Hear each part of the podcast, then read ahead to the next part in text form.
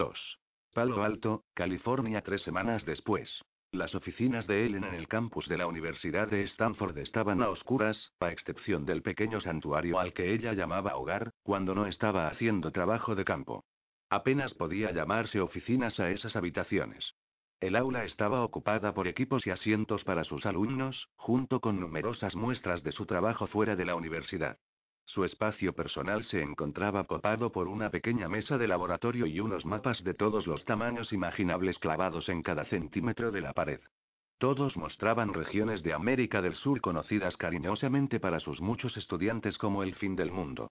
Algunos contenían leyendas escritas a mano que decían aquí hay dragones, a modo de broma por sus tendencias hacia la criptozoología. Henry Saint Claire miraba por encima del hombro de Ellen hacia el mapa tendido sobre el escritorio que mostraba la ruta que ella había planeado concienzudamente. Entonces, ¿entraremos en la cuenca desde la zona de Brasil y no seguiremos la ruta original de Padilla? Creía que seguiría la ruta del español precisamente para asegurarse de que no se desvía. Lo habría hecho, pero su expedición original fue a través de los Andes y de muchos cientos de kilómetros de selva tropical que ahora podemos evitar yendo por Brasil en lugar de por Perú.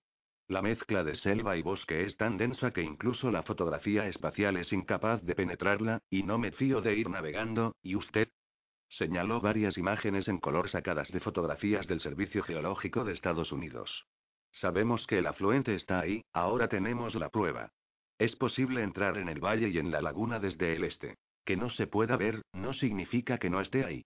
Además, por experiencias pasadas sabemos que es imposible obtener permiso del gobierno peruano para cruzar su territorio. Ahora bien, siempre que seamos honrados, Brasil ofrece ayuda de manera gratuita, estipulando únicamente que el gobierno tenga representación en la expedición para asegurarse de que no ocurre nada contraproducente. Eso también es un motivo de preocupación, no solo para mí, sino también para nuestra fuente de financiación, el señor Méndez. Nos tomamos la seguridad muy en serio, Ellen. Después de todo, no es que esté exactamente empleando solo sus propios fondos para esta empresa, sino también los del Banco de Juárez. No debería permitirse que nos acompañen extraños. Me temo que no hay más remedio. Examinó con exagerado interés la ruta manuscrita tal cual la había trazado Hernando Padilla. Brasil ha visto cómo una desmesurada cantidad de antigüedades han salido de su país. Insisten en que haya un oficial de aduanas presente en la expedición y, créame, no permitirán ningún cambio en su política de actuación. Dejó la lupa sobre la mesa y miró a Henry a los ojos. Él sonrió. Entonces así se hará. Eso hace que el número de miembros del equipo ascienda a 46, entre estudiantes, profesores y guías. Farbeaux volvió a mirar las copias de las páginas del diario que había examinado metódicamente tras su regreso de Colombia. Coincidía en que la ruta propuesta por Ellen era, en efecto, la mejor según la descripción del capitán español. Muy bien, profesora Zachari, apruebo la ruta que ha elegido y le comunicaré mi conformidad al señor Méndez tras mi regreso a Bogotá para el pago final de los fondos de la expedición. Ellen, ha hecho un trabajo espléndido. Tanto trabajo de investigación, la pista del diario perdiéndose una y otra vez y pero su tenacidad y su fe en el proyecto por fin han tenido su recompensa. Gracias. Si no hubiera contado con la ayuda que usted me ofreció de manera gratuita, no habría salido tan bien. Le ofreció una copa de champán. Por una nueva yo debería decir y vieja forma de vida que esperamos sacar a la luz brindó. Por la historia y por las cosas perdidas, respondió él brindando con su copa, que a continuación depositó sobre la mesa evitando rozar los nuevos mapas en los que Ellen había trabajado. Enrolló la copia que ella le había hecho para poder llevarla a Bogotá y entregársela a su financiador. Entonces, nos vemos en Los Ángeles dentro de cinco semanas. Ellen, este es un viaje que no me perdería por nada del mundo, dijo él mientras le daba un golpecito en el hombro con el mapa enrollado. Él envió a Henry subir a su coche alquilado y marcharse. Se rió suavemente cuando se giró y volvió a entrar en su pequeño despacho. Se sentó junto a la pequeña mesa de laboratorio que utilizaba como escritorio y miró el mapa que acababan de estudiar juntos. Utilizó el dedo índice de su mano derecha para trazar suavemente el curso del río Amazonas que había descrito. Luego empleó ambas manos para hacer una bolita con la copia del mapa y la tiró a la papelera de la esquina. Hizo lo mismo con la copia de las páginas del diario de Padilla. Le había llevado tres días enteros planear la ruta falsa que le había entregado a Saint Claire, y otros dos días dibujarla y crear las páginas falsificadas del diario. Pero sabía que había merecido la pena, ya que el bueno del profesor Saint Claire se había tomado en serio su espléndida imitación y su falsa ruta. Después, Ellen se sirvió otra copa de champán y con ella en la mano caminó hasta los archivadores que abarrotaban el despacho. Dejó la copa encima, abrió con llave el segundo cajón y cogió un mapa doblado y una pequeña carpeta. Llevó el mapa, la carpeta y la copa a la mesa y se sentó. Desplegó el mapa auténtico y extrajo de la carpeta las verdaderas copias que había hecho del diario. Sonrió y dio un trago. Después, se sacó el móvil del bolsillo y comenzó a marcar los números que había memorizado y que, por razones de seguridad, no había grabado en la agenda del teléfono. Aquí Robert. ¿Está todo listo en San Pedro? Él dio otro sorbo a la copa. Ahora estamos cargando el equipo más grande. El espacio de la cubierta se quedará algo justo, pero nos las arreglaremos. Habremos terminado en unas horas. ¿Qué pasa con la estudiante de posgrado sustituta, la que encontraste en Berkeley? ¿Se ha presentado? Tras una breve vacilación, su ayudante, Robbie, respondió. Sí, señora. Llegó hace una hora y ya ha ocupado su sitio. Creo que quedará más que satisfecha con ella. Es una de las más brillantes en su campo. Sabe de animales. Bien. Mira, estaré allí en unas tres horas, voy a coger un vuelo para el LAX. Mi abogado debería llegar aproximadamente a la misma hora que aterrice mi vuelo, así que por favor asegúrate de acompañarlo hasta las oficinas del barco y de decirle que yo llegaré enseguida, ¿de acuerdo? Hecho, doctora. Bueno, ¿cómo le ha ido su última reunión con el tipo del dinero? Mejor de lo que me esperaba. Nos ha dado el segundo cheque y ha partido hacia Bogotá para recoger la tercera parte de nuestra financiación. Es una pena que no vayamos a necesitarla, pero eso lo mantendrá alejado y fuera de nuestro camino hasta que zarpemos. ¿Ya han llegado nuestros nuevos benefactores? Sí, están aquí los seis. Ese tal doctor Kennedy y otros cinco. ¿Qué quiere que hagamos con todo el material geológico de Henry Saint Claire, los magnetómetros y otros equipos de excavación? Ella dio un largo sorbo al champán y sonrió mientras lo tragaba. Dejadlo en el muelle con una nota que diga, embustero, te va a crecer la nariz. Hecho, doctora. Nos vemos en nada. Él encerró su teléfono y dejó de sonreír. Odiaba engañar a alguien como Henry Saint Claire, pero no tendría que haber fingido querer formar parte del proyecto porque anhelase descubrir uno de los mayores misterios de todas las eras. Estaba en el proyecto simplemente por avaricia, por la suya propia y por la del gánster que se hacía llamar banquero. No irá tras el mítico El Dorado en este viaje, doctor Saint Claire. Allí a donde nosotros vamos, usted no puede seguirnos, dijo para sí al guardar el verdadero mapa y las páginas de Padilla en su maletín. A continuación, se levantó y salió para adentrarse en la noche. La Casa Blanca, a la oeste. El consejero de Seguridad Nacional estaba sentado en su escritorio frente a una pantalla de ordenador dividida en cuatro secciones con imágenes distintas. En la esquina izquierda aparecía el general Stanton Alford, comandante general del Cuerpo de Ingenieros del Ejército de Estados Unidos.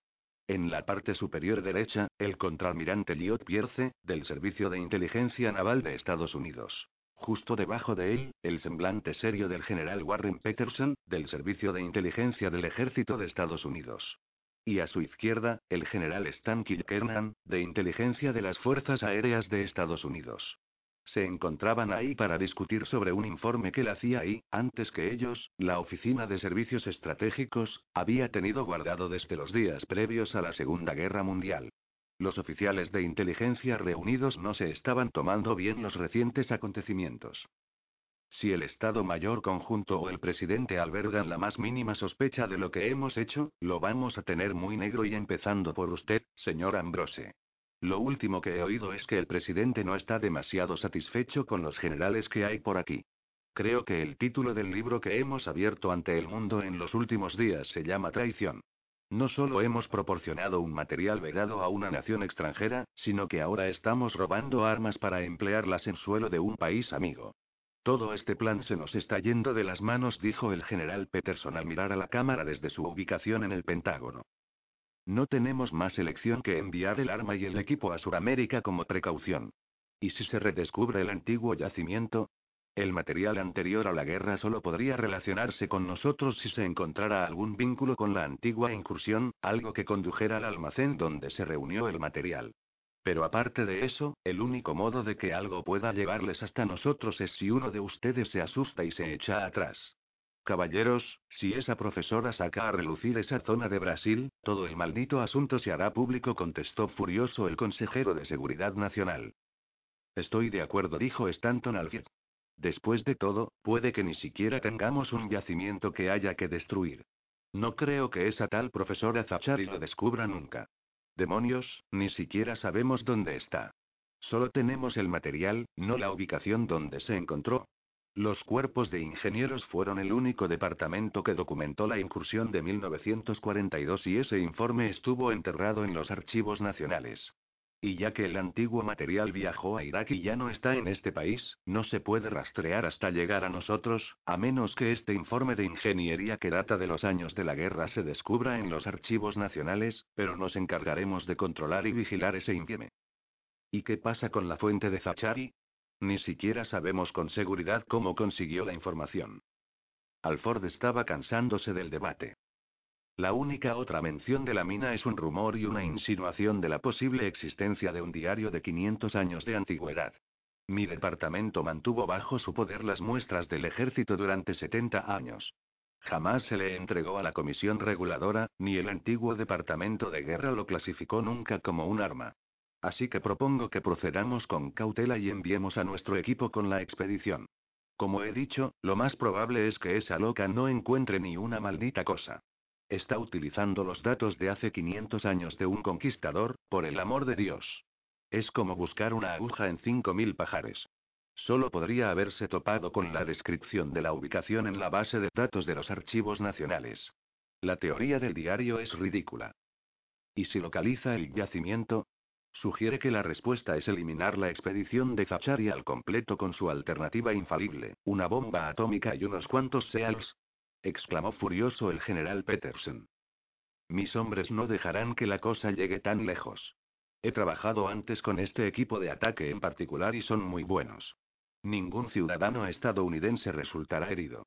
Eso puedo garantizárselo, dijo con tono de seguridad el contraalmirante Pierce. Además, ¿y si esa mina aún existe? Jamás podríamos permitir que una nación del tercer mundo tuviera acceso a la caja de Pandora, ¿verdad? Colocamos el arma táctica en el interior de la mina y que se derrumbe. Problema resuelto. Hay demasiadas malditas variables, Elliot. Colar ahí un equipo, delante de las narices del Estado Mayor Conjunto y del presidente. Ni siquiera me atrevo a mencionar cómo reaccionaría Brasil ante semejante intrusión. ¿Y ese arma táctica que va a enviar? No quiero ni imaginar qué procedimientos de seguridad se han violado para semejante engañiza. Esto es una puta locura y yo no me enrolé para matar ciudadanos estadounidenses. General Peterson, ya está decidido. Acordamos unánimemente, usted incluido, que la ubicación del yacimiento de Padilla no se haría pública jamás. En cuanto al material y, si se descubre en Irak, no es muy probable que pueda ser rastreado hasta nosotros porque ni se refinó ni se extrajo aquí. El único modo de que salga a la luz es que aparezca alguna referencia sobre el mismo. Sí, esa profesora, en su desquiciante ahínco por encontrar la ubicación de la laguna de Padilla, descubrió una relación, pero fue algo fortuito. La otra referencia a la zona está en las viejas leyendas de Padilla de las que se burla la comunidad científica y que no se toman en serio. La ubicación y lo que se extrajo de allí están enterrados en lo más hondo de las memorias de los supervivientes de la incursión inicial, la de los años 40, si es que alguno sigue vivo hoy. Usted estuvo de acuerdo con la distribución del material tanto como nosotros, y la agresión se detuvo. Como he dicho, se nos ha ido de las manos, hemos de y tendrá su puesto en el gobierno después de las próximas elecciones, igual que yo. La misión está en marcha y ese arma en particular que tanto le preocupa, si es que se llega a utilizar, se introdujo en el inventario naval como un arma inactiva y destruida, de modo que nadie la echará en falta. Sea como sea, dudo mucho que alguien deba ser eliminado. Bueno, eso es todo, ocúpense de sus asuntos y dejen que el contraalmirante Pierce y yo nos ocupemos de la letra pequeña. Que pasen un buen día, caballeros. Ambrose no esperó a que se expresara ninguna otra preocupación que pudiera provocar la división del grupo. Siempre era mejor actuar directamente para que no hubiera vuelta atrás. El delgado consejero de Seguridad Nacional se giró y sacudió la cabeza mientras cogía de nuevo el informe matinal de inteligencia sobre la actividad fronteriza entre Irán e Irak. Sonrió al ver la frase en cursiva. A las 3.45 de esta mañana, hora de verano del este, la imagen del satélite ha verificado la retirada absoluta de todas las divisiones de combate iraníes de la frontera con Irak. Soltó el informe sobre su escritorio, fue hasta el perchero y se puso la chaqueta del traje para informar al presidente del comunicado matutino. No pudo evitar preguntarse qué precio había que pagar por la paz. Levantó el teléfono e hizo una llamada. ¿Sí? Respondió una voz cansada. Felicidades por su misión en Irán. ¿Qué tal va su desfase horario? Estoy demasiado agotado como para pensar en ello, pero les hemos dejado a esos malditos iraníes algo sobre lo que reflexionar. Puede que Irak no tenga la bomba que evite que los invadan, pero ahora ellos poseen algo igual de aterrador. Bueno, ¿qué tal esa expedición sobre la que me informó, la de la profesora Zachari? Lo tenemos cubierto. No saldrá ningún descubrimiento asombroso de esa zona del mundo. Y si alguien más husmea en los mismos archivos que la última persona, se nos alertará. El informe está controlado y podremos rastrearlo hasta la terminal informática que se esté usando. A veces tiene sus ventajas ser amigo de los jefes de inteligencia. Bien. ¿Algo más antes de que informemos al presidente y a la prensa sobre nuestro triunfo diplomático? No, todo va bien. Pronto hablaré con nuestros colegas en Brasil para ultimar nuestras posiciones en lo que respecta a esta expedición, si nuestro amigo de OSEAL no cumple con lo que se le ordenó. Sé que a veces es desagradable tratar con gente así, pero el fin justifica los medios. Pongámosle fin de una vez por todas a la relación con la mina y sigamos adelante con el verdadero asunto que tenemos entre manos. Estoy de acuerdo. Disfrute de todos los elogios de nuestro actual presidente por su conmovedor ejercicio de diplomacia. Si él supiera cómo estaba ayudándonos con las elecciones. Este último golpe diplomático debería de ponerle en lo más alto de las encuestas. Paz en nuestros tiempos, ¿eh? Se creía muy listo por estar titando a Neville Chamberlain. A veces me pregunto si todo esto ha merecido la pena. Ya sabe lo que se dice. No se puede meter al genio en la lámpara. Después de colgar el teléfono, el consejero de Seguridad Nacional volvió a guardar el informe de la mañana en el archivador con el borde rojo y frunció el ceño. Sabía que la venta de sus almas al diablo era el precio que los seis conspiradores acababan de pagar por la paz en nuestros tiempos. San Pedro, California. Cuando Robbie Anson cerró el teléfono móvil, miró a su alrededor y, al ver que nadie estaba observándolo, se giró hacia el voladizo de la segunda cubierta y le indicó a la chica que se acercara. Ella sonrió y salió de entre las sombras. ¿Qué ha dicho? preguntó la chica de 20 años. No sospecha nada. Con tal de realizar su crucero de ensueño por el Amazonas, a la profesora Zachari no le importa quién venga en este viaje.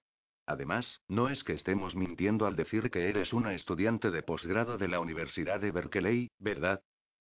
La chica sonrió y se acercó para besar a Robbie en los labios. Tenía que venir. ¿Cómo iba a perderme el viaje de mi vida?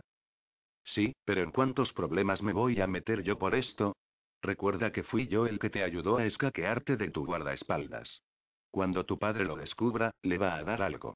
Robbie sacudió la cabeza, volvió a besar a la chica y la apartó de él. Ve a tu camarote y empieza a familiarizarte con tus compañeros de viaje, pero que no te vea nadie hasta que consignes tu equipo. Ah, por cierto, Kelly, te llamas Cox. Leane Cox. Joder, estoy muerto. Murmuró. Ella batió las pestañas, agarró su nuevo macuto y fue hacia la escotilla que conducía a la cubierta inferior. Después, se detuvo y se giró. ¿No irás a decirme que mi prometido secreto le tiene miedo a mi padre? Robbie sonrió y empezó a anotar marcas de verificación en su manifiesto. ¿Por qué iba a tenerle miedo a uno de los hombres más poderosos del mundo? Claro que no, señorita Cox. Farbeaux decidió ir conduciendo desde Los Ángeles hasta Palo Alto. Tomar la autopista 1 lo relajó y permitió que su mente asimilara la misión y pensara. Había guardado el mapa de Ellen Zachary dentro de un contenedor cilíndrico y lo había metido en el maletero. Mientras silbaba, sacó del bolsillo de su chaqueta una cruz española que había pertenecido al padre Corintio. La última vez que el sacerdote de Pizarro había visto la cruz fue en 1534. Su calidez irradiaba hacia su mano mientras la miraba. Qué astuto había sido Corintio al unir las dos muestras del mineral de ese modo tan ingenioso. La cruz había caído por casualidad en manos de Farbeaux el año anterior, cuando se la había ofrecido como pago por unos servicios prestados un antiguo cliente. Había sufrido varios cambios según había ido pasando por las sucesivas generaciones de la familia Corintio. Se le habían añadido joyas y un fino baño de oro. Pero la sorpresa que encontró en el interior de aquel compartimento oculto fue un impresionante golpe de suerte. Farbeaux sabía que las riquezas que podían hallarse en esa casi olvidada laguna estaban cerca de pertenecerle, en parte gracias a esa cruz y a los secretos que le había revelado. Un mito de 500 años de antigüedad, una vieja leyenda que se negaba a morir, pronto se convertiría en una realidad que bien merecía mucho más que todos los tesoros perdidos que se le habían arrancado a la tierra. San Pedro, California cuatro horas después. Tras su llegada al puerto, Ellen estaba haciendo una última comprobación del equipo, embalado y sujeto con correas por toda la cubierta del Pacific Voyager. Solo esperaba que hubiera suficiente espacio en el remolcador fluvial Incan Wanderer y la gabarra Juanita cuando transfirieran el equipo en Colombia. Kennedy y su equipo tenían tres cajas más de las que ella les había permitido llevar. En su tablilla sujetapapeles hizo una marca de comprobación junto a cada espacio que indicaba el peso de sus cajas. Frunció el ceño al sumarlo todo. Robbie, ¿dónde está el doctor Kennedy? Le preguntó a su más brillante estudiante de posgrado. Él le lanzó una cuerda enrollada a una de las jóvenes que surtían la expedición de Ellen y señaló hacia la popa del Pacific Voyager. Ellen mordió el labio y le entregó la tablilla con la lista de embarque. Dale esto al capitán, dijo al girarse hacia la popa. Dile que nos pasamos casi 140 kilos, pero que aún así estamos dentro de su capacidad de carga. Hecho, doctora. Él la observó un momento, preguntándose si tal vez debería acompañarla a ver a Kennedy y sus hombres, pero decidió que si alguien podía con esos tipos era la doctora Zachary. A continuación, su mirada buscó a Kelly. Estaba en la cubierta, consignando el equipo de su cámara. Las gafas de pasta y el cabello teñido no ocultaban su belleza, pero sí que lograban ocultar su identidad. Supuso que a todos en el barco les costaría reconocerla. Ellen se aproximó a Kennedy y a sus socios, que formaban un corrillo cerca de uno de los grandes tojinos de la popa. Estaban sumidos en una conversación cuando Kennedy alzó la mirada y la vio caminando hacia ellos. Asintió y sus hombres se dieron la vuelta y se marcharon, pero no antes de que Ellen advirtiera que uno de ellos se llevaba parcialmente la mano a la frente. Los ojos de Kennedy se dirigieron al hombre en cuestión que, de inmediato, bajó la mano y siguió alejándose. Ellen se preguntó a qué venía todo eso. Profesora Zachary, ¿preparados para zarpar? preguntó Kennedy mientras se acercaba a ella. Debo asistir a una reunión, pero podremos salir en unos 20 minutos. Se subió la cremallera de su abrigo azul oscuro. Doctor, según la lista de embarque, tiene tres cajas con las que ni se contaban ni han pasado la inspección, y el peso de esas tres cajas nos sitúa por encima de nuestro límite, lo cual me obliga a preguntarme si pretendía introducirlas sin que yo lo supiera. Kennedy, un hombre de unos 26 años, con el pelo rubio y cortado al cero, se rió. Mi compañía farmacéutica nos ha enviado dos ordenadores y un analizador de fluoruro en el último momento. Nada impresionante, en realidad es algo bastante aburrido. Entonces, no le importará si las inspecciono, ¿verdad? En absoluto, haré que se las abran. No creo que nos retrase más de dos horas. Es un verdadero fastidio porque están muy bien embaladas, pues su contenido es sumamente delicado, pero no queremos incumplir las reglas. Señor Lam, puede desembalar el analizador y los ordenadores y volcar las cajas para y no será necesario, doctor, dijo Ellen, irritada ante el posible retraso. Estaba nerviosa y no confiaba en Henry Saint Claire. Era como si fuera a presentarse de pronto en el muelle y atraparlos antes de que pudieran hacerse a la mar. Su compañía farmacéutica se ha ocupado de una porción de la factura que quedaba pendiente para financiar este viaje, pero, por favor, no dé por sentado que eso le otorga el derecho a evadirse de mi autoridad. Se dio la vuelta y se alejó. Jamás se me ocurriría, le respondió a la vez que ella se retiraba. Valoramos mucho esta oportunidad de examinar la fauna de esa nueva e inexplorada zona de la cuenca y cortó su ensayado discurso cuando la mujer no se detuvo y no dejó de mirarla mientras Ellen recorría la pasarela hasta las oficinas del barco. Ellen entró en el despacho y se quitó el abrigo al mismo tiempo que sus ojos se habituaban a la luminosidad del interior. Finalmente vio al hombre sentado en la esquina con una de sus largas piernas cruzada por encima de la otra. Sinceramente, creía que ibas a tenerme esperando toda la noche en este apestoso lugar, dijo él mientras se levantaba. Imagino que has estado en sitios peores. Ella lo saludó con un abrazo. Para que conste, querida mía, tu padre y yo partimos de este mismo puerto hace un millón de años con destino a ese paraíso al que conocemos como Corea. La soltó y la miró. Jovencita, pareces agotada. Es algo que va conmigo. Le dio una palmadita en el pecho y se sentó en el borde del escritorio que ocupaba el centro del despacho. Entonces, ¿por fin has recibido la anhelada subvención para este enigmático viaje de investigación? ¿Estás contenta? Lo estaré si es que llegamos a salir de aquí, contestó mientras miraba al viejo amigo de su padre y abogado de la familia. Lamentaba tener que mentirle sobre la procedencia del dinero, pero logró zafarse de su sentimiento de culpa.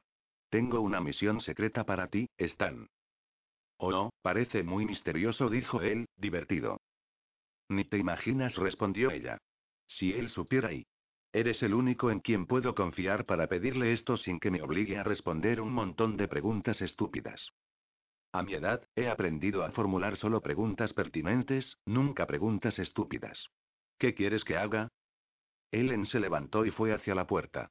Se agachó y sacó la funda de aluminio que contenía el fusil. Le entregó la funda al abogado. Si por alguna razón no he vuelto para principios de septiembre, ni te he llamado por el teléfono vía satélite para esa fecha, necesito que lleves esta muestra a Las Vegas y se la entregues a un amigo. Stan cogió la funda y miró a la hija de su antiguo camarada. Es una broma, ¿verdad?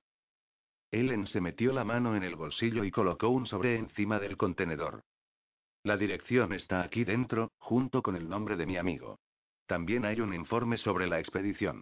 Mi amigo posee los recursos necesarios para averiguar cómo llegar hasta mí, así que por razones de seguridad y por tu propia conveniencia, no le he dejado instrucciones sobre cómo encontrarme. Stanley, ¿harás esto por mí?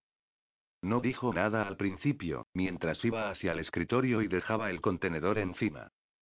¿En qué te has metido, Ellen? ¿A dónde demonios vas y por qué tienes que dejarme una lista de instrucciones tan enigmática? Ella sonrió y volvió a darle una palmadita en la solapa izquierda. Te preocupas demasiado. Es solo una especie de competición, la carrera por el premio. ¿Y qué premio es ese? Uno grande, Stanley. Se puso de puntillas y lo besó en la mejilla. Es peligroso únicamente porque se trata de un lugar muy remoto. Tengo 50 personas acompañándome, así que no estoy metida en esto sola.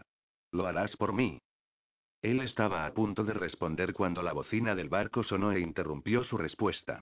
Hizo una mueca y, una vez el ruido había cesado, alguien llamó a la puerta y Kimberly Denning, una estudiante de tercero, asomó la cabeza. El capitán ha dicho que deberíamos aprovechar esta marea o tendremos que olvidarnos de partir hasta mañana, dijo Kimberly y se marchó. Ellen agarró su abrigo y se lo puso. ¿Me deseas suerte? Le preguntó a Stan.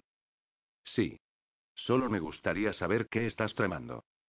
Ella sonrió y se giró hacia la puerta, alzando la mano para decir adiós. Lo único que te diré es que, cuando regrese, nadie volverá a ver el mundo del mismo modo. La puerta se abrió y Ellen se marchó. Stan cogió el sobre blanco de encima del contenedor al ir hacia la ventana. Ellen se giró cuando alcanzó el final de la pasarela y se despidió con la mano. Él alzó el sobre y se despidió también. Los alumnos formaban una fila junto a las barandas y decían adiós a sus familiares, que aguardaban la partida en el aparcamiento. A la derecha de Ellen, apartado de ella y de sus alumnos, había un grupo de hombres observándolo todo. No estaban despidiéndose de nadie, solo apoyados contra la borda de acero mientras la tripulación del barco soltaba amarras. Stan lo vio zarpar del muelle con la bocina sonando. Se produjo una explosión en la popa cuando los motores arrancaron y el Pacific Voyager se abrió paso hacia mar abierto.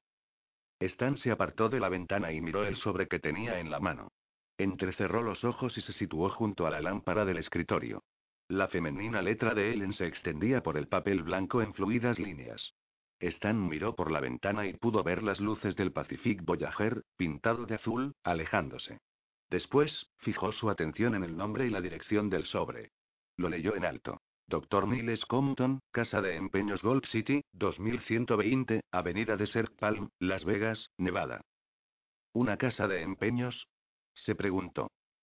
Se metió el sobre en el abrigo y volvió a mirar por la ventana, poniendo ahora su interés en los familiares y amigos de los alumnos de Ellen mientras arrancaban sus coches y salían del pequeño aparcamiento. Al instante, y sin saber por qué, se le puso la carne de gallina al ver los coches marcharse.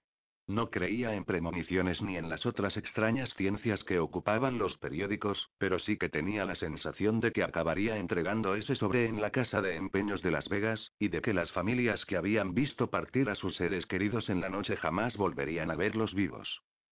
Cogió el contenedor de aluminio y se encaminó hacia la puerta.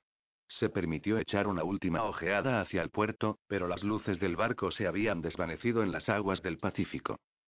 Segunda parte. El viento divino. El hombre ha llegado al límite muchas veces en su breve historia. Por lo tanto, hemos de dar gracias a Dios porque siempre haya habido un ser humano que podía mirar más allá de la nacionalidad, el color y la religión para examinar la verdad de lo que veía a su alrededor y gritar, basta ya. De las memorias de Garrison Lee, senador de Maine retirado y antiguo director del grupo Evento. 3. Okinawa, Japón en la actualidad. Salam Tintiré, alférez del ejército, sostenía en su mano la porosa roca de lava para que todos la vieran. Después le guiñó un ojo a Vincent Fallon, profesor de estudios asiáticos de la Universidad de Riverside, y asintió con la cabeza. Entonces, ¿esta zona de la cueva ya se había excavado antes? preguntó. El capitán de corbeta Carl Everett se levantó y observó la reacción de los demás. Se encontraba en servicio destacado de la Marina de Estados Unidos, sirviendo en su sexto año en el altamente secreto Departamento 5656, conocido por unos cuantos del gobierno de Estados Unidos como el Grupo Evento. El estrictamente controlado grupo se fundó oficialmente durante la era de Teddy Roosevelt, pero los brazos históricos se remontaban hasta Abraham Lincoln. Carl observó detenidamente a Saram Tintire. Ella era el único miembro del grupo que estaba de servicio allí, aparte de él. Se habían infiltrado en la excavación arqueológica de la universidad tres semanas antes y Carl se esperaba que esa misión se convirtiese en una búsqueda infructuosa. Pero según Sara, que era una geóloga excelente, era muy probable que la investigación realizada por el doctor Fallón fuera acertada, lo cual significaba que podrían tener un desastre biológico entre manos y que la misión de infiltrar la excavación podría elevar en un 100% el nivel de peligro. Sara tiró la chamuscada roca al suelo de la gigantesca cueva y miró a Carl. Sabía que sería más que eficiente a la hora de ofrecerles seguridad a los estudiantes y profesores de esa excavación, pero eso no evitaba que deseara que el comandante Jack Collins, jefe de seguridad del grupo evento, estuviera allí también. Las antiguas cuevas formadas por la lava eran oscuras y evocaban poderosamente un conflicto pasado que había sido brutal en cuanto al dolor humano que había provocado. No solo hay marcas de detonación en la piedra y formaciones de roca de lava alrededor, sino que la solidez del muro trasero indica desprendimiento. En términos profanos, profesora, ese muro una vez estuvo abierto a este lado de la cueva y desde entonces ha sido sellado apresuradamente. Colocó uno de los proyectores para mostrar el desprendimiento que acababa de examinar. Sospecho que nuestro señor Seito tiene razón, que hay otra cámara detrás del desprendimiento, justo donde dijo que estaría. Cal miró al anciano sentado en una gran piedra. Tenía los ojos cerrados y estaba meciéndose lentamente de adelante atrás. El intérprete estaba de pie a su lado, en silencio, mientras atendía al análisis de la cueva. El anciano murmuró algo y después el estudiante de lingüística japonés de la Universidad de Kioto sonrió y lo tradujo. El señor Seito dice que la memoria le falla en muchos temas, pero que nunca olvidará lo que ocurrió durante sus últimos días en esta isla. Cal agachó la cabeza hacia el anciano que, a regañadientes, había explicado en detalle los últimos y terroríficos días en Okinawa. Les había contado con absoluta claridad que era uno de los hombres que habían sellado esa misma cueva en 1945 y que, con mucho gusto, había destruido eso que el profesor Fallón buscaba desesperadamente. El viejo soldado japonés había cerrado los ojos al relatar cómo había colaborado en el ritual suicida del comandante de la isla, Tarazawa. He de recordarle, profesor Fallón, que si lo que se busca está ahí, ha de ser protegido inmediatamente por mi gobierno, dijo el señor Asaki, un oficial del gobierno de Okinawa, mientras, con cuidado, se abría camino sobre la piedra suelta. Se detuvo ante el profesor, se quitó las gafas, y las limpió con un pañuelo blanco. Cal se mantuvo en silencio mientras el profesor asentía y respondía. Todos somos bien conscientes de sus órdenes, señora Saki, y con mucho gusto entregaremos cualquier hallazgo junto con el navío en cuanto verifiquemos que formaba parte de la flota de guerra de Kublai Khan, pero no antes. Ese fue el trato que hicimos con Tokio. Asaki no dijo nada, pero agachó la cabeza rápidamente, y después le hizo una seña al hombre que tenía apostado en la entrada de la cueva para que permitiera que la científica accediera a la excavación. Sara sonrió y comenzó a apartarse del grupo para seguir con su inspección. No pudo resistirse a decir, mientras le daba una palmadita en el hombro al oficial de marina al pasar por delante. Oh, vaya, la señorita personalidad acaba de entrar, Carl. Creo que anda loquita por ti. Carl no respondió, pero Sara pudo verlo estremecerse ante la mención de la mujer que los dos detestaban. El marine vio a las dos mujeres cruzarse y saludarse con un gesto de cabeza por cortesía. Su saludo fue, como poco, gélido. La mujer era Andrea Kowalski. Había sido reclutada por el doctor Fallon y tenía credenciales de los Centros para el Control y la Prevención de Enfermedades de Atlanta. A diferencia de Sara y de él, estaba allí legítimamente y no de manera encubierta. Se trataba de una persona de estatura media, pero, exceptuando aquello, esa mujer se salía de la media. Era un bombón. Llevaba su melena pelirroja recogida en una cola de caballo y el traje de neopreno con la cremallera bajada y atado a la cintura. Su único defecto, por lo que él podía ver, consistía en un pequeño detalle. Esa mujer era una auténtica zorra. Creo que su amiga es extremadamente grosera, comentó Andrea a Carla al unirse al grupo en la entrada a la excavación. A ella usted también le cae muy bien, respondió Carla apartando la mirada y guiñándole un ojo al viejo soldado japonés. Sé que es geóloga y que se la necesita en este cometido, pero ¿a qué se dedicaba usted, señor? Déjalo ya, Andrea, sabes que se ocupa de la logística. Acuérdate, es el que consiguió traer de una pieza todo ese equipo de laboratorio tan bueno, expresó el profesor Fallón elevando la voz. Ahora te sugiero que vayas y te prepares. Sara dice que podremos atravesar la pared en una hora si tenemos suerte. Después de lanzarle a Carl una última mirada inquisitiva, Andrea se giró y comenzó a preparar su equipo. Maravillosa la analista que ha encontrado, doctor. Tiene la personalidad de un murciélago vampiro. Carl sonrió y agachó la cabeza hacia Seito, cuya sonrisa sin dientes parecía indicar que comprendía el insulto dirigido a la especialista en virus. Cuando el anciano se sentó, su mente regresó a la época de aquellos terribles últimos días en Okinawa, al hallazgo original de lo que ahora buscaban, y a las horribles consecuencias que podrían haber cambiado el curso de una guerra que había terminado hacía 70 años. Seito se estremeció ante el recuerdo y, al mirar el cavernoso cerco que lo rodeaba, no pudo evitar volver a ver y sentir aquellos días y. Okinawa, Japón 14 de mayo de 1945. Los Hellcat F-4F estadounidenses, procedentes de nada menos que cinco veloces portaaviones de ataque, habían estado bombardeando la cadena de islas Ryukui desde mediados de marzo. Durante las últimas semanas las incursiones habían ido ganando intensidad conforme los estadounidenses se preparaban para la invasión del último trampolín antes de la arremetida final a la garganta del imperio del Japón. El almirante Jinko Tarzawa, en su día consejero de confianza del almirante Isoroku Yamamoto, llevaba dos años viviendo en la deshonra por su fracaso a la hora de contener la resistencia estadounidense en el Pacífico en un punto crucial de la guerra conocido luego como la Batalla de Midway. Se le había culpado de ello junto a su comandante, Chuichi Nagumo, y como resultado ahora estaba al mando de la defensa de la isla en lugar de luchar y morir por su amada marina. Un héroe del imperio solo tres años antes por su coliderazgo al planear el mayor ataque naval desde que Lord Nelson dominaba los mares y ahora se veía lejos de Hawaii y de Pearl Harbor. Su deshonra fue tremenda. Quedar relegado a refugios fortificados en lugar de dirigir uno de los últimos grupos de batalla de la Marina del Imperio del Japón era demasiado humillante como para poder soportarlo.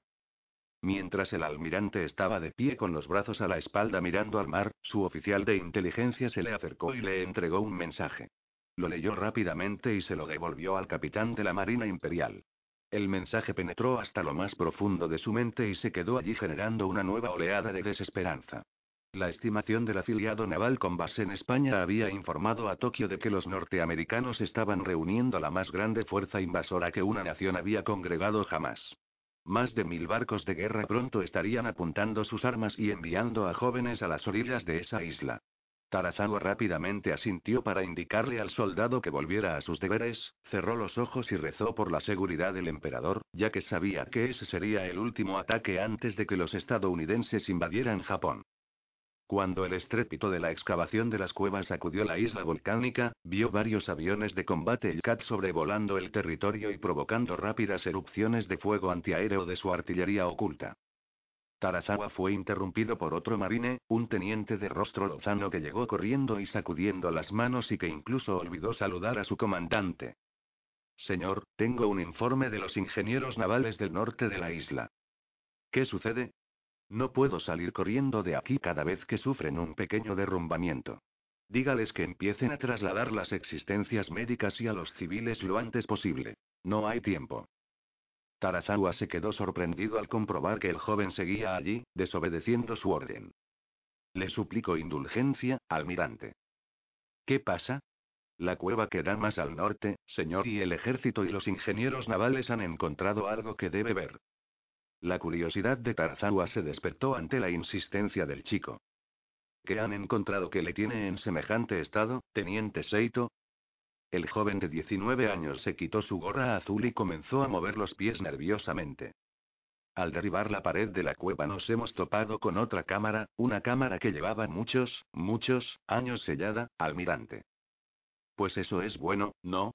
Significa que no tendrán que expandir esa cueva en particular tanto como creían en un principio. Señor, han descubierto y quiero decir, que han encontrado un barco dentro. Un barco muy antiguo. Dijo el chico, emocionado. A menos que el barco del que habla sea un nuevo portaaviones con aviones de combate a bordo, no sé de qué forma esto podría interesarme, joven contestó Tarzawa frunciendo el ceño.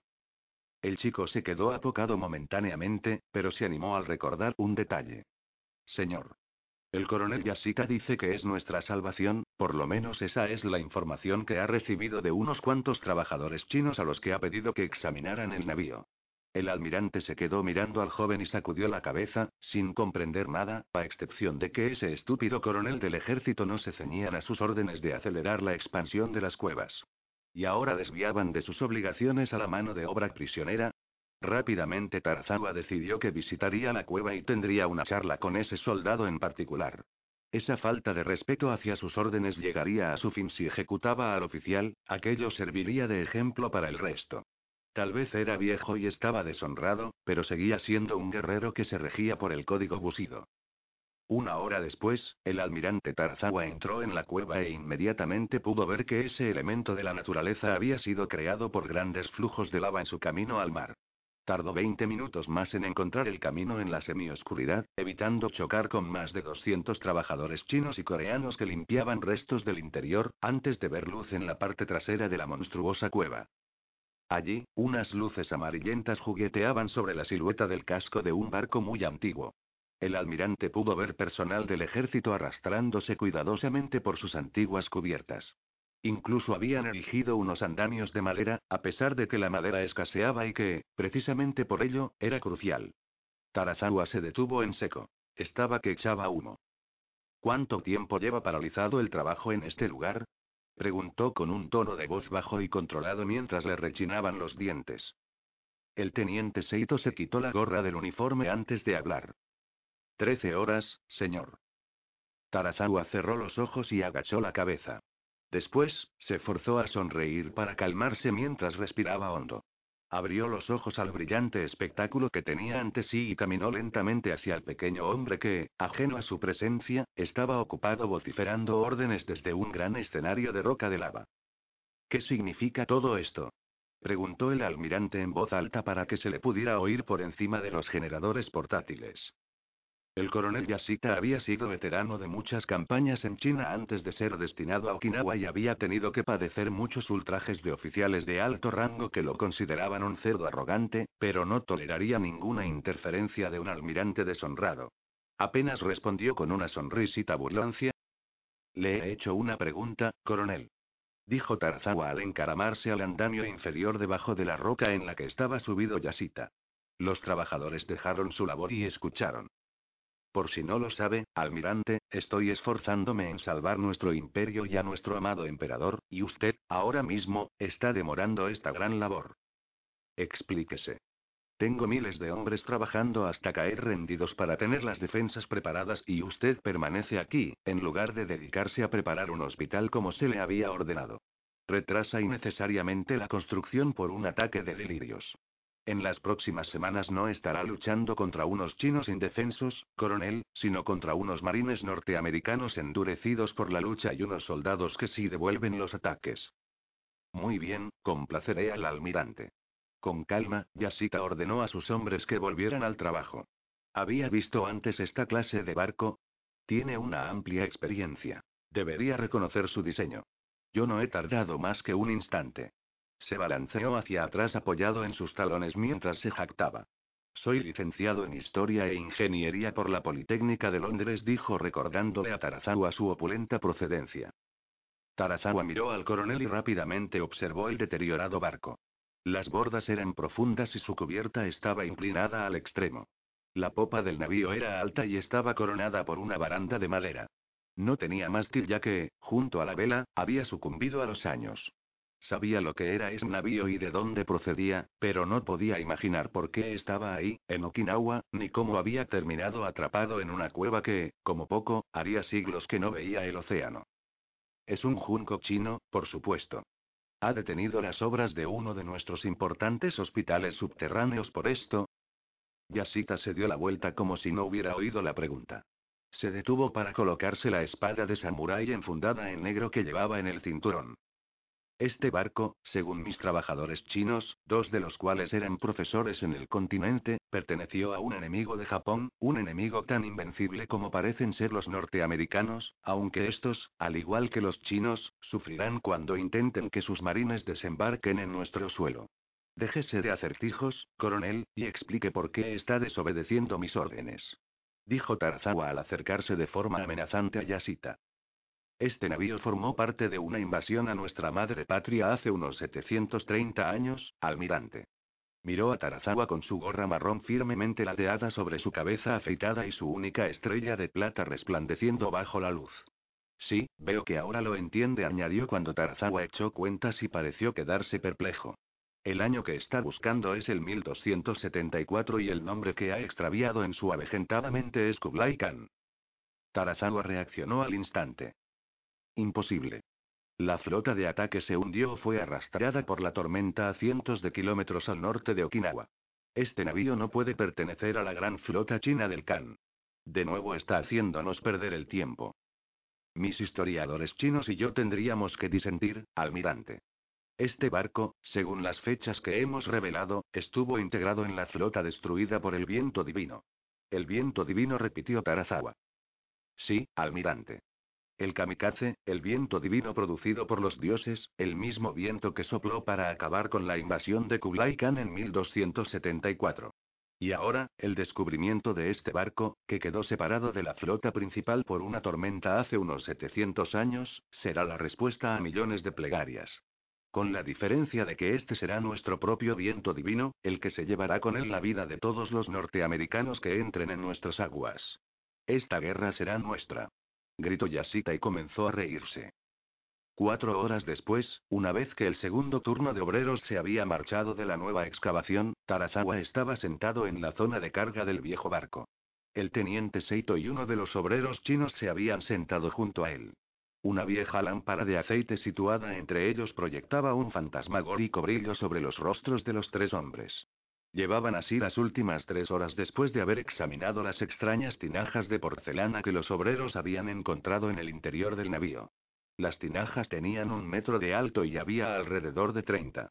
Todas permanecían selladas herméticamente con arcilla, vidrio de porcelana y cera de abejas.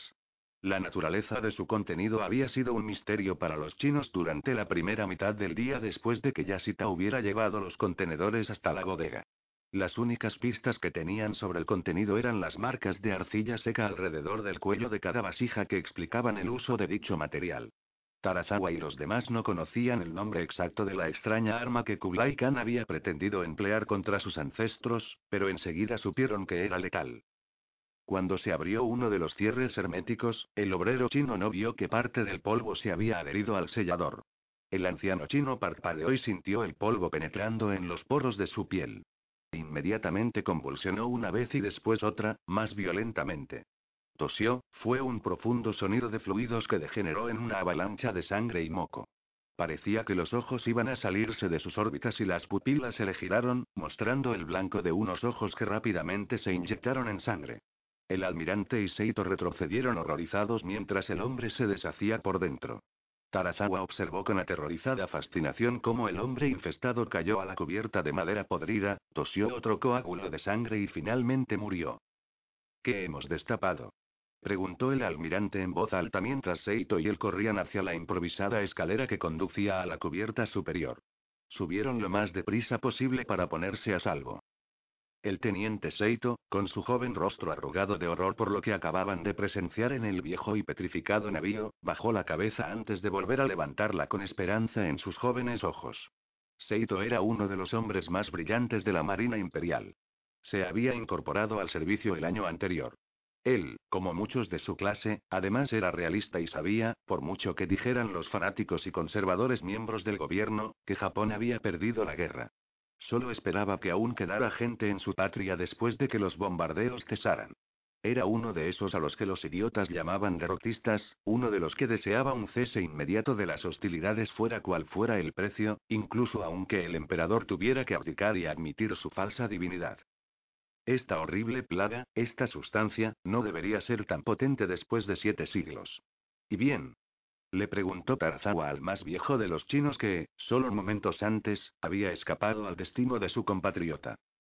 Ya que se encuentra en forma de polvo, el Khan debió de haber planeado dispersar esa sustancia en los vientos si su invasión acababa en desastre. Por encima de ellos, sobre los andamios improvisados que se extendían desde la cubierta en la que se encontraban, oyeron el regreso del coronel Yasita y sus hombres y, a continuación, el ruido sordo del sistema de poleas al caer contra el andamio y las partes más fuertes de la antigua cubierta. Ha venido a llevarse la carga de la bodega del barco, dijo Seito, que se quitó la gorra para secarse el sudor de la frente. ¿Va a permitirlo? Tarazawa se levantó y cogió el farol. La intención del coronel Yasita es la salvación de la guerra, y es ignominioso por el simple hecho de que no haría más que prolongar este conflicto por motivos egoístas y, probablemente, mataría a cientos de miles de norteamericanos generando una respuesta de represalia que podría terminar con la civilización japonesa. Hay que impedir que esto suceda. ¿Qué está diciendo, señor? Tarazawa no contestó.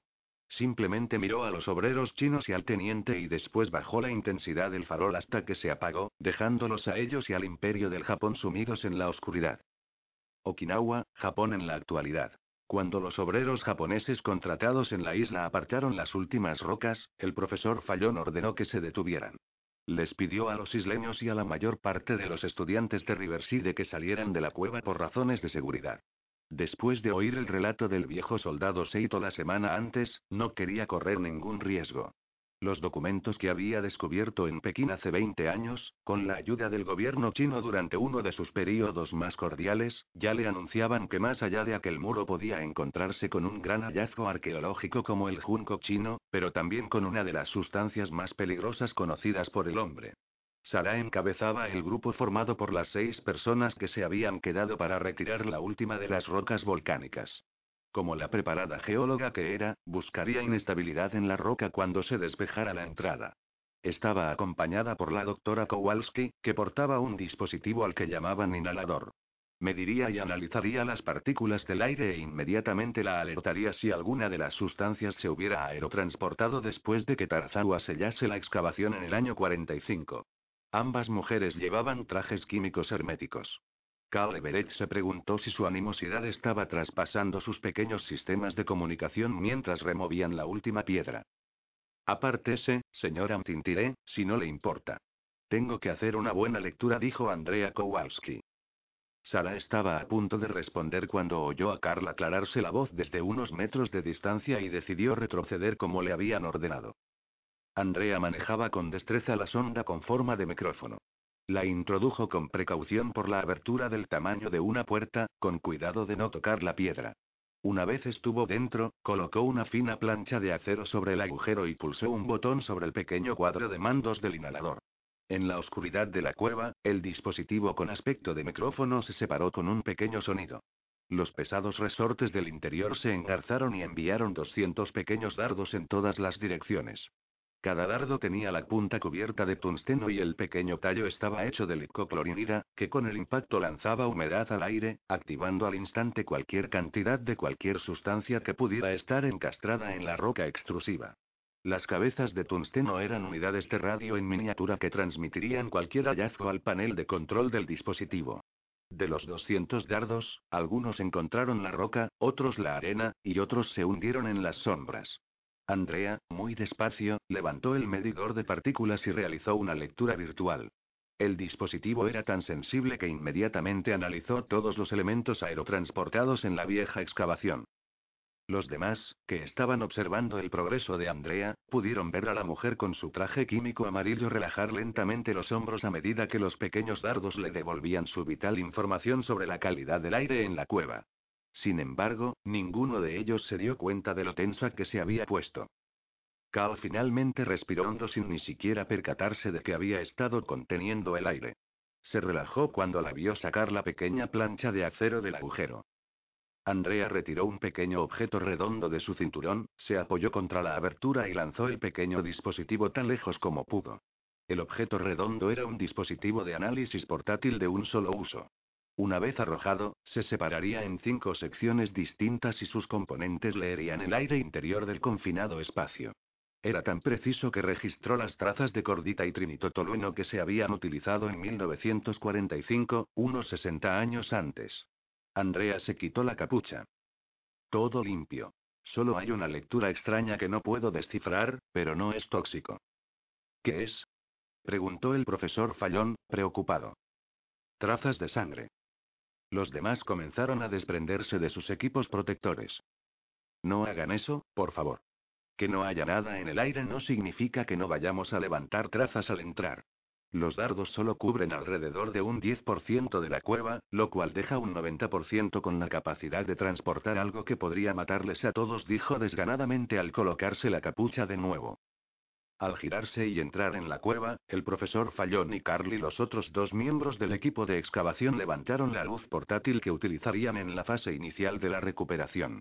Sara fue la primera en seguir al especialista de los Centros para el Control y la Prevención de Enfermedades y encendió su linterna una vez estuvo dentro.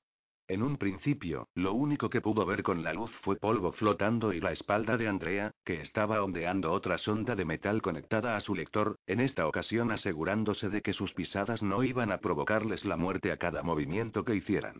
Entonces la luz de Sara captó la forma geométrica de unos andamios de madera a través de las motas de polvo. Envuelto en la penumbra se alzaba un barco negro.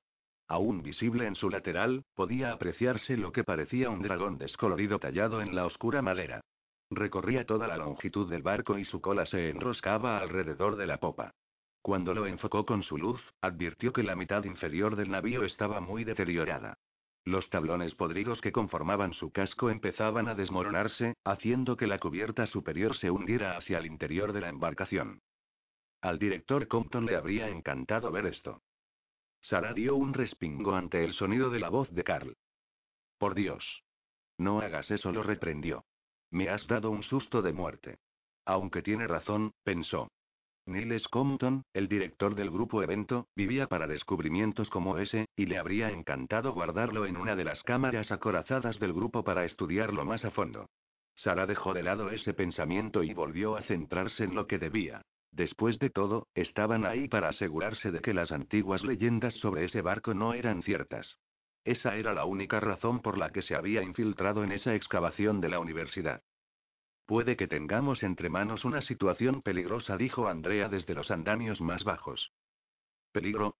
preguntó Fallón al mirar el barco, ansioso por demostrar que su investigación no erraba y por erigirse en defensor de la historia de Seito acerca de una antigua embarcación enterrada en una cueva.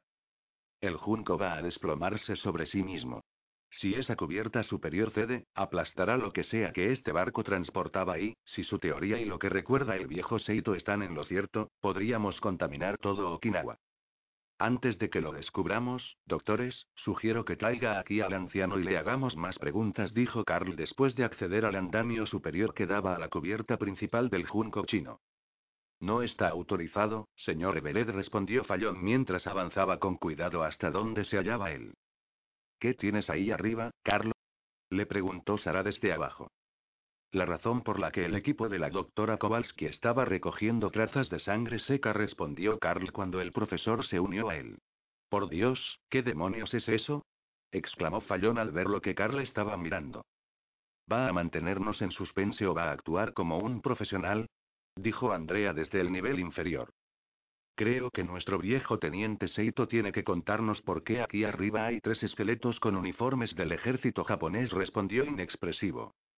Todos quedaron asombrados una hora después, cuando el viejo, junto con su intérprete, ahora ataviados con trajes de protección química amarillos, se inclinó ante los restos de los tres esqueletos sobre el andamio superior.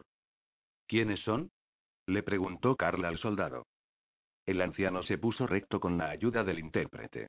Pudieron oírlo tomar oxígeno profundamente, casi hiperventilando, y a continuación comenzó a hablar en su japonés nativo.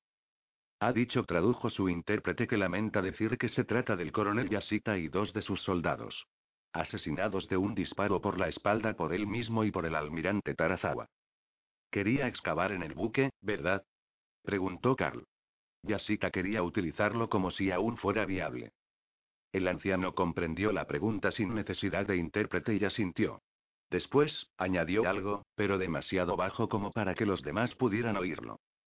El señor Seito dice que fue un acto de traición por su parte y por parte del almirante, pero que volvería a hacerlo. Ya había habido demasiadas muertes.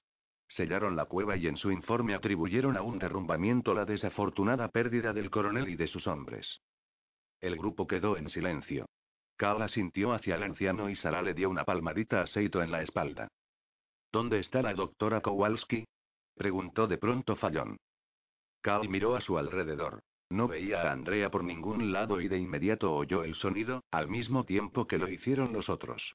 Había ruidos provenientes del interior de la antigua bodega de carga. Maldita sea. exclamó Carla al subir rápidamente a la cubierta superior. Su pie atravesó la madera podrida como si hubiera pisado un suelo de cristal y, al intentar liberarlo, vio a los demás que ascendían apresuradamente por el viejo andamio de madera. Alzó el brazo rápidamente. Alejaros. Esta jodida cosa está derrumbándose, yo y fue todo lo que alcanzó a decir, ya que su peso fue suficiente para romper el resto de esa sección de la cubierta. Al principio sintió ingravidez y después el estómago se le subió al pecho cuando comenzó a caer. Se produjo una momentánea oscuridad y entonces un brillante destello de luz. Notó que algo suave detenía su caída. Oyó un fuerte gruñido y un insulto que sonó a francés antes de sentir cómo él mismo, y lo que fuera que había amortiguado su golpe, caían al fondo de la bodega. Idiota patoso, podría haberme roto el equipo. Gritó Andrea debajo de él. O podría haberme destrozado a mí. Apártese. Le ordenó mientras lo empujaba. Cuando los dos se pusieron en pie, ella, sin decir nada, enfocó algo con su linterna y lo que vio la dejó paralizada al instante. Extendiendo la mano, le indicó que no se moviera. Cal alzó su linterna y se quedó perplejo al ver, al menos, 30 grandes contenedores amarilleados por el paso de los años y de casi un metro de alto apoyados unos contra otros y aún amarrados con lo que quedaba de las podridas cuerdas que los habían sujetado unos 700 años atrás. Los recipientes tenían un dragón rojo, ya descolorido, pintado en ambos lados.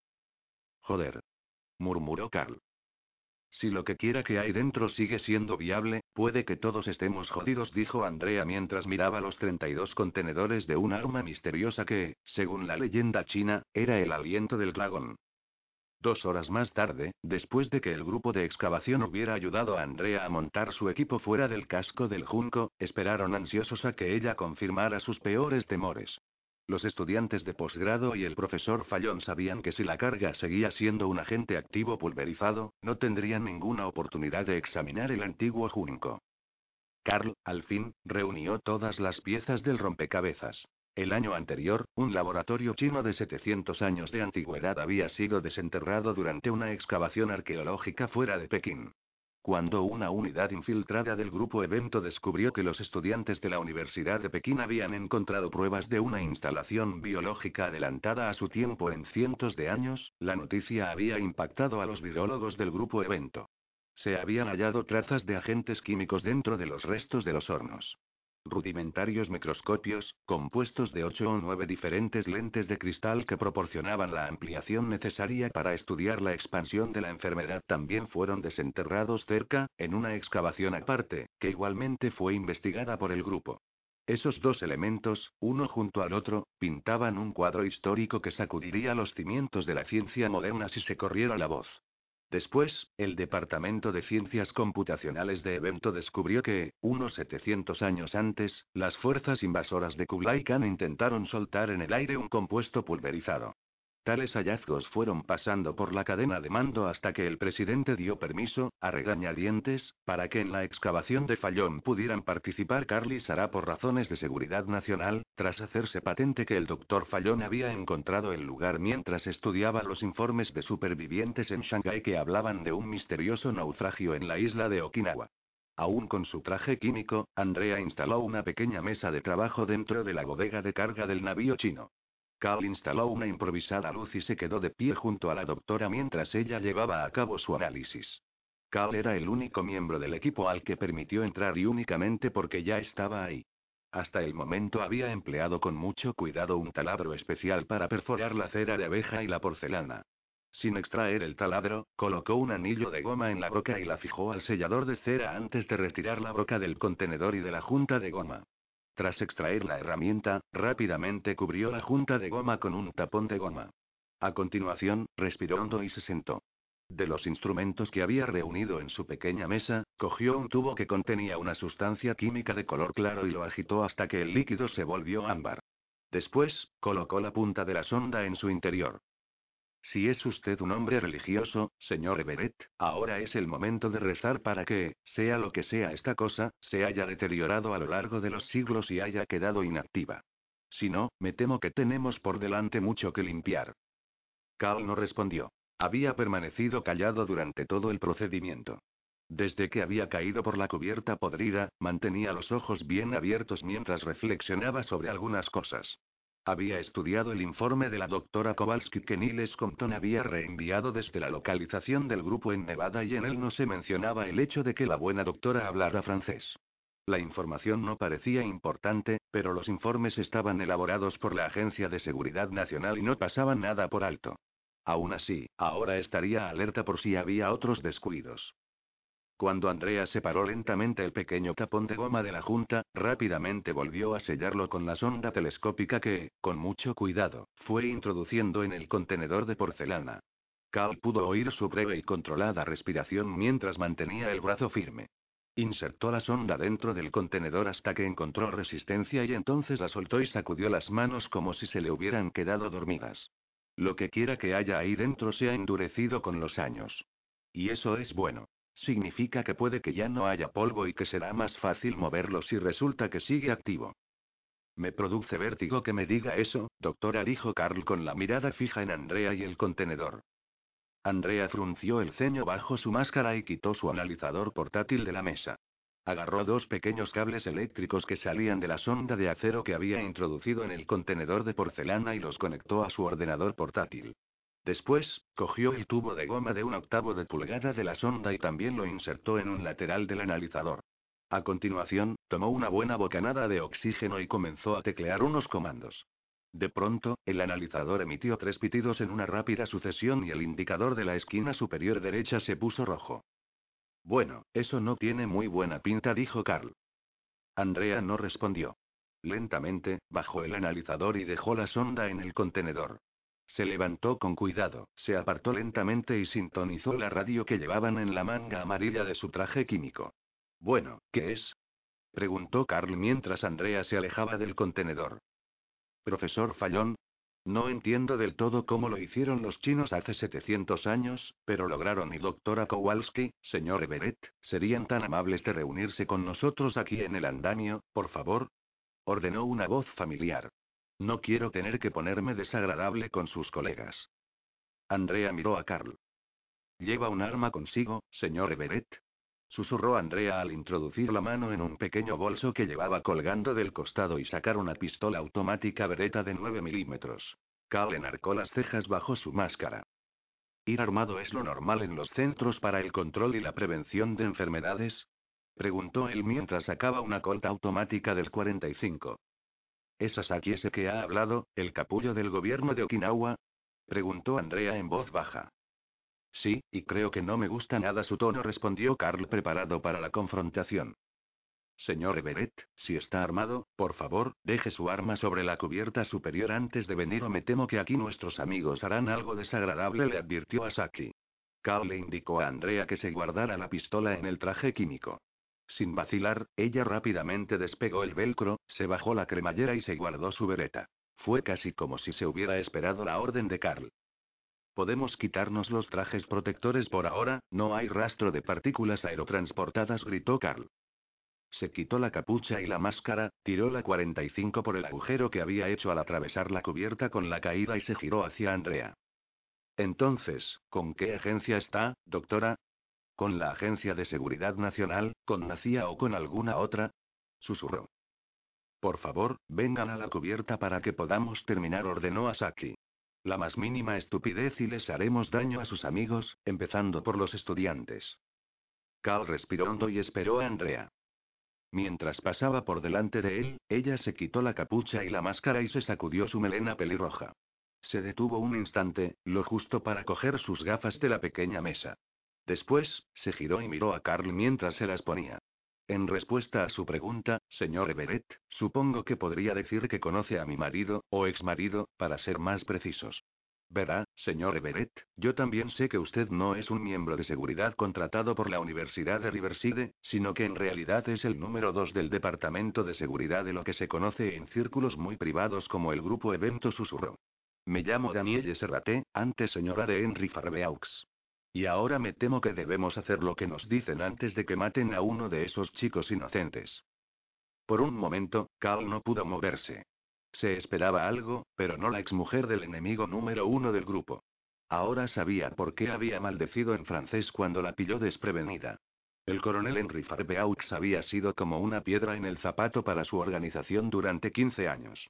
Farbeaux era mucho mejor recabando informes históricos de lo que la mayoría de las naciones creían. Aunque despiadado en su búsqueda de antigüedades y tecnología, no necesariamente en ese orden, era un hombre que rivalizaba con el director del grupo, Niles Compton, en coeficiente intelectual, razón por la que era tan peligroso y por la que, al menos, cinco países tenían una sentencia de muerte contra él. No me extraña que sea usted tan zorra, farfulló él para sí cuando comenzaron a subir. Inmediatamente, Cal asimiló la situación y supo que, desde un punto de vista militar o defensivo, iba a ser como un hombre con una sola pierna en un concurso de dar patadas en el culo. Por el modo en que los malos estaban desplegados dentro y alrededor de la cueva, podía ver que no tenía posibilidades. Asaki había desplegado a sus hombres en seis zonas diferentes, donde mantenía retenido al equipo de campo en el interior de la cueva. Cal sabía que Asaki debía de tener más hombres, tanto en la cueva más grande como fuera. Sarai y el profesor Fallón y el viejo soldado Seito estaban junto al representante de Okinawa, que obviamente no era Asaki, a menos que fuera algo peor y estuviera desempeñando un doble deber como matón y burócrata. Además, a su lado y sujetando su propia Colt 45 estaba el intérprete del anciano. Por favor, dé un paso a un lado y deje que la doctora Kowalski se una a nosotros, señor Everett. Tenemos mucho que hacer y muy poco tiempo para hacerlo, exhortó a Saki mientras agitaba una pequeña pistola. Cal permitió que la recién desvelada Danielle Farbeaux, o como ella decía, Servaté, saliera de detrás de él. Aún no estaba seguro de que ella no estuviera metida también en lo que sucedía ahí. Muy bien, como pueden ver, las cosas no son lo que parecen. Su situación ha pasado de una de descubrimiento a una de cooperación. Hagan esto y les aseguro que nadie resultará herido, dijo Asaki lo suficientemente alto como para que todos lo oyeran. Su voz se transportó con facilidad por la pequeña cueva. Es usted y una y deshonra, dijo Seito con un titubeante inglés. Asaki ignoró al anciano y le indicó a Danielle que se acercara. A ver, doctora, ¿con qué clase de agente biológico estamos tratando? Aún no he completado mi análisis. Creo que miente, pero no tema, doctora, tenemos gente para eso. Extraeremos el arma primero y después y Andrea lo interrumpió. Si comete un solo error, podría condenarse a una muerte horrible, dijo al situarse directamente sobre los restos y el destrozado uniforme del coronel del ejército de la Segunda Guerra Mundial. Tenía un pie posado sobre la espada samurái del coronel. ¿Por qué hacen esto? El hombre al que está pisando tan tranquilamente es mi abuelo. Mi verdadero apellido es Yashita, dijo el hombre al que conocían como Asaki. Cal ahora comprendía, al menos, parte de lo que estaba sucediendo. ¿Quién se lo habría imaginado? El hombre del gobierno apuntó a Seito. Fue asesinado por este hombre y por el cobarde y deshonrado almirante Tarzawa porque no tuvieron la fortaleza de salvar la guerra como mi abuelo había deseado hacer con este regalo de los dioses. Pero hoy las viejas heridas se sanarán y mataré dos pájaros de un tiro. Seito escupió a Yasita. Sara, al ver la furia que atravesó el rostro de Yasita, se situó delante del anciano soldado sin pensarlo. Entonces una extraña calma invadió la cara del representante del gobierno, que sonrió mientras se limpiaba de la mejilla y del cuello el esputo del anciano. Como he dicho, para cuando termine el día mi sentido de la justicia habrá quedado satisfecho. ¿Qué haría con un agente biológico alguien como usted? ¿Vendérselo al mejor postor? Preguntó Carl aún con las manos alzadas. Nada tan mundano, se lo aseguro. Ustedes los norteamericanos siempre piensan en el dinero. Dinero, dinero, dinero. Grunó. La guerra nunca terminó para muchos de nosotros, señor Everett. Al igual que mi abuelo antes que yo, soy un patriota y sigo muy activo en la guerra contra su país, como lo están muchos otros en todo el mundo. Dio un paso al frente y señaló hacia abajo mientras diez hombres vestidos con trajes químicos verdes empezaban a subir. Todos llevaban grandes bolsas con cremallera hermética. Cuando hayamos completado el análisis del arma, se extenderá por todo el mundo. Todo elemento que forme parte de nuestra causa contra Occidente recibirá un bote. ¿Quién iba a pensar que el gran y poderoso Kublai Khan acudiría a ayudarnos? Esto servirá para vengar la destrucción de mi país y la masacre sin sentido de cientos de miles, dijo mientras veía a Carl dar un amedrentador paso adelante. Por favor, siga avanzando, señor Everett, y podemos empezar con esto ahora mismo, si así lo desea, añadió al apuntar a Sara con su pistola.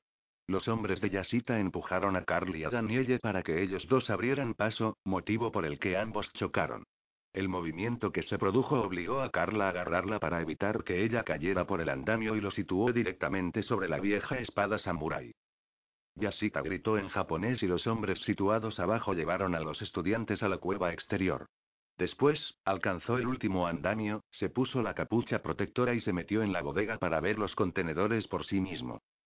El intérprete y los tres hombres de Asaki condujeron a Sara, a Fallón y al anciano junto a Carl y Danielle. ¿Estáis bien? Preguntó Carl. Nunca me he sentido más impotente en toda mi vida. Dijo Sara furiosa. Esto es un poco distinto a sus limpias aulas de Nevada, ¿verdad, Alférez Tintiré? preguntó Danielle. Sara no respondió al sarcasmo de Danielle. Por el contrario, enarcó las cejas al mirar a Carl.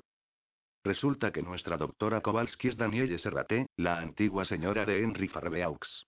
Sara nos molestó en ocultar su asombro y bajó los brazos provocando una brusca reprimenda por parte de sus captores. Rápidamente, volvió a subirlos y después se rió.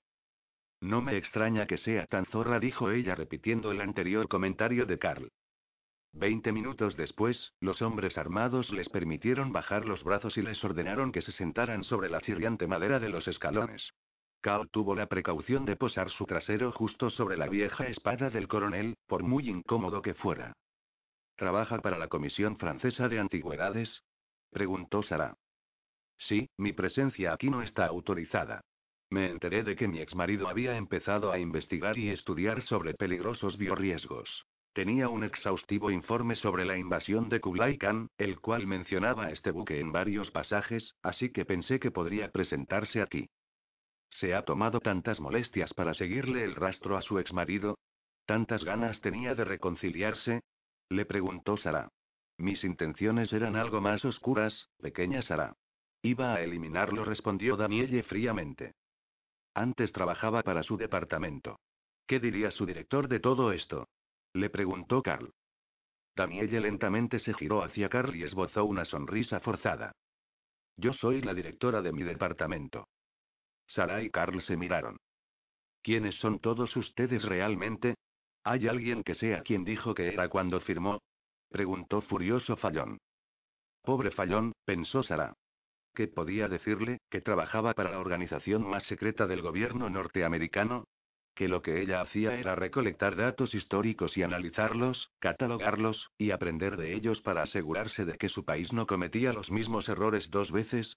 ¿Que era un trabajo que requería que se infiltrara en excavaciones desarrolladas por universidades y que trabajara para empresas privadas para obtener información sobre absolutamente todo? que estaba ahí para proteger a los norteamericanos, y en ocasiones al mundo, de sí mismos, porque lo que ellos no sabían era que la agencia de su gobierno lo sabe todo, desde la verdad de la religión hasta la verdad de los ovnis. Profesor Fallón, lo único que podemos decirle es que estamos aquí para ayudar, respondió Sara. Estoy seguro de que eso lo reconfortará, dijo Yasika mientras subía del interior de la antigua bodega. Se quitó la capucha protectora. Una cosa que deberían saber, todos ustedes, es que no quedan más héroes en su porción del mundo, solo robots que obedecen las órdenes de Washington y de otras entidades agonizantes.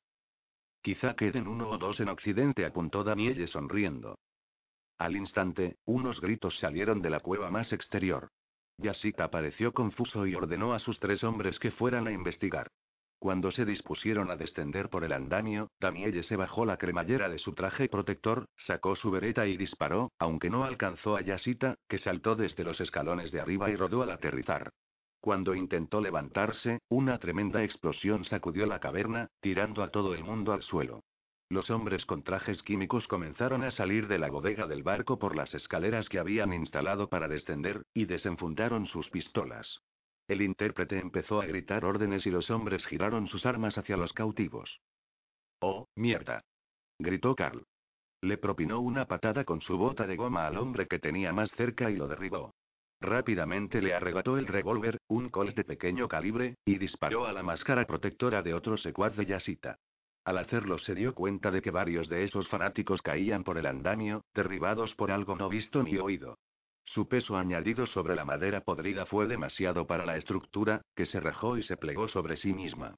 Un instante antes, Cal vio a uno de los esbirros de Yasita agujereado mientras caía hacia atrás, a la bodega. Y entonces sucedió, todos cayeron. Se oyeron gritos procedentes de todas las zonas de la cueva.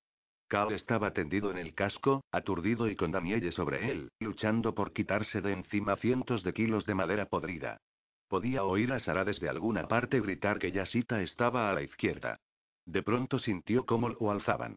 Sintió unas manos bajo él y entonces, quienquiera que fuera que estaba ayudándolo, desapareció en el polvo y el humo. A continuación oyó a Sara gritar otra vez. Cuando el andamio comenzó a derrumbarse, ella había intentado arrebatarle el arma al intérprete, que se había disparado. Notó un punzante dolor en el hombro.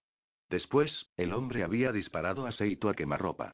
Ella volvió a gritar para advertirlo y vio al viejo soldado saltar a la derecha y apartar los escombros del andamio para abrirse paso.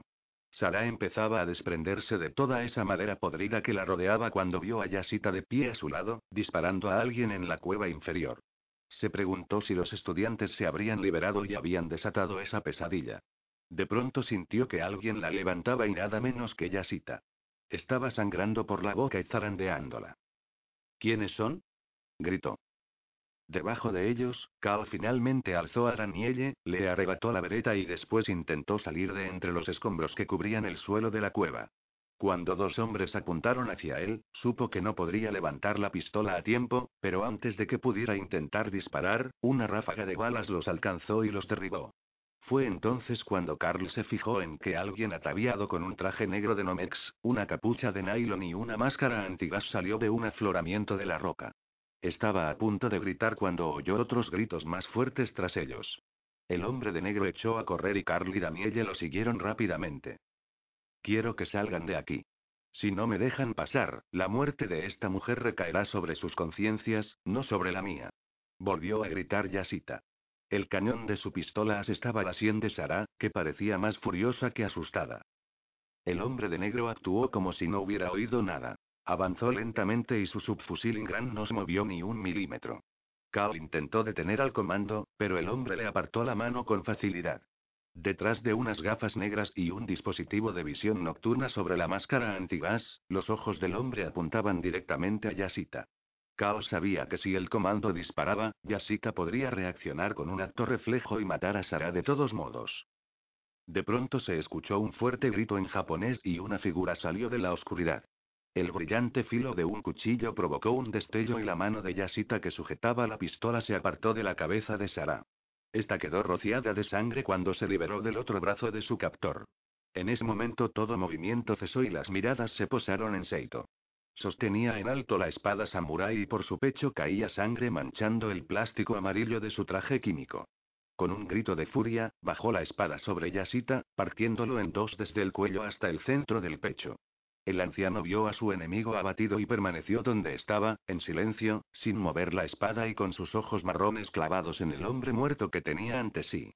Después, lentamente, su artrítica mano soltó la espada y él se dejó caer sobre su costado derecho. El hombre de negro echó a correr con su arma aún apuntando a la cabeza de Yasita. Al no percibir movimiento, rápidamente fue hacia Sarai, con un poderoso brazo, la levantó. Danielle y Carl corrieron hacia Seito. Él inmediatamente vio el agujero de bala en el pecho del anciano y resopló exasperado. Después, se agachó y levantó la cabeza de Seito. Danielle, apenada, tomó la mano del hombre. Había siete comandos en total. Seis de ellos habían llevado a Fallón y a los estudiantes a la entrada de la cueva. Todos estaban bien, por lo que Carl podía apreciar. Ha tenido que volver a jugar a los soldaditos, ¿eh? Le dijo a un moribundo Seito. Ese hombre y no tenía y honor. Kala sintió. Seito sonrió al mirar al hombre del traje negro de Nomex e intentó decir algo en inglés, pero no lo logró. Por eso graznó unas cuantas frases en japonés, cuyas palabras apenas pudo pronunciar al final. Después, sus ojos se cerraron y murió. Me pregunto qué habrá dicho, dijo Carla apartando de los ojos del hombre un mechón de pelo cano. Ha dicho que había oído la opinión de Yasita sobre que ya no quedaban héroes, tradujo Daniele. El hombre de negro se quitó su dispositivo de visión nocturna, la máscara antigas y la capucha de un solo movimiento.